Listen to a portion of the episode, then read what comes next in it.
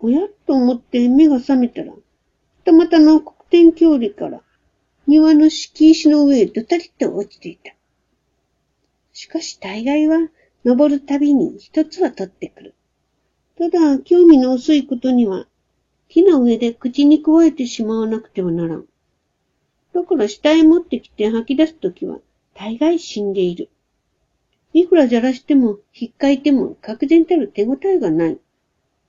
セミ取りの妙味は、じっと忍んでいって、欲しい君が一生懸命に尻尾を伸ばしたり、縮ましたりしているところを、わっと前足で押さえるときにある。この時、つくつくくんは、悲鳴を上げて、薄い透明な羽を縦横無尽に振るう。その早いこと、見事なることは、言語道断。実にセミ世界の一時間である。世はつくつくくんを抑えるたびに、いつでもつくつくくんに請求して、この美術的演芸を見せてもらう。それが嫌になると、ごめんを被って、口の内へ頬張ってしまう。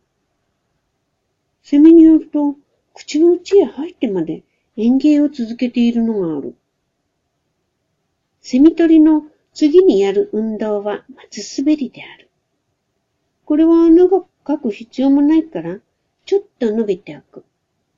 松滑りというと、松を滑るように思うかもしれんが、そうではない。やはり木登りの一種である。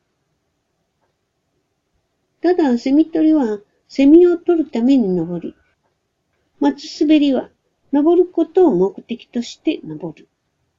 これが両者の差である。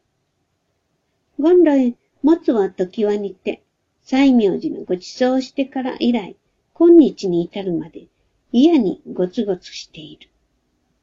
したがって、松の幹ほど滑らないものはない。手がかりのいいものはない。足がかりのいいものはない。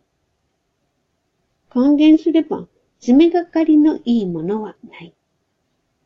その爪がかりのいい幹へ、一気火星に駆け上がる。駆け上がっておいて駆け下がる。駆け下がるには二方ある。いつは逆さになって頭を地面へ向けて降りてくる。いつは登ったままの姿勢を崩さずに尾を下にして降りる。人間二頭はどっちが難しいか知ってるか人間の浅はかな料金では、どうせ降りるのだから下向きに駆け下りる方が楽だと思うだろう。それが間違ってる。君らは、義経が日踊り声をしたことだけを心得て、義経でさえ下を向いて降りるのだから、猫なんぞは無論下向きでたくさんだと思うのだろう。そう軽蔑するものでもない。猫の爪はどっち向いて生えていると思う？みんな後ろへ折れている。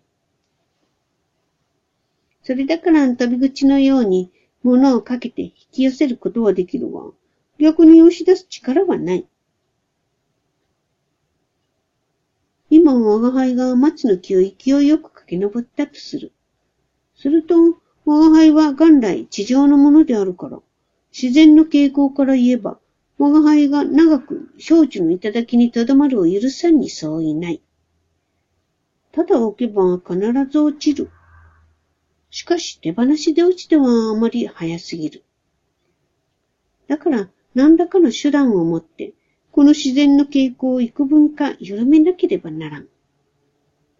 これ、すなわち降りるのである。落ちるのと降りるのは大変な違いのようだが、その実、思ったほどのことではない。落ちるのを遅くすると降りるので、降りるのを早くすると落ちることになる。落ちると降りるのは地と理の差である。我が輩は松の木の上から落ちるのは嫌だから、落ちるのを緩めて降りなければならない。すなわち、あるものを持って落ちる速度に抵抗しなければならん。我が輩の爪は、前申す通り、皆後ろ向きであるから、もし頭を上にして、爪を立てれば、この爪の力はことごとく落ちる勢いに逆らって利用できるわけである。したがって、落ちるが変じて降りるになる。実に見やすき道理である。しかるに、また身を逆にして、義経流に松の木越えをやってみたまえ。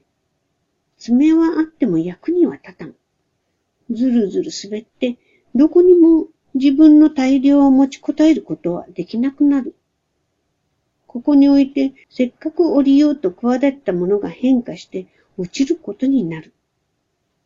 この通り、日踊り声は難しい。猫のうちでこの芸ができるものは、おそらく我が輩のみであろう。これだから我が輩はこの運動を称して、松滑りというのである。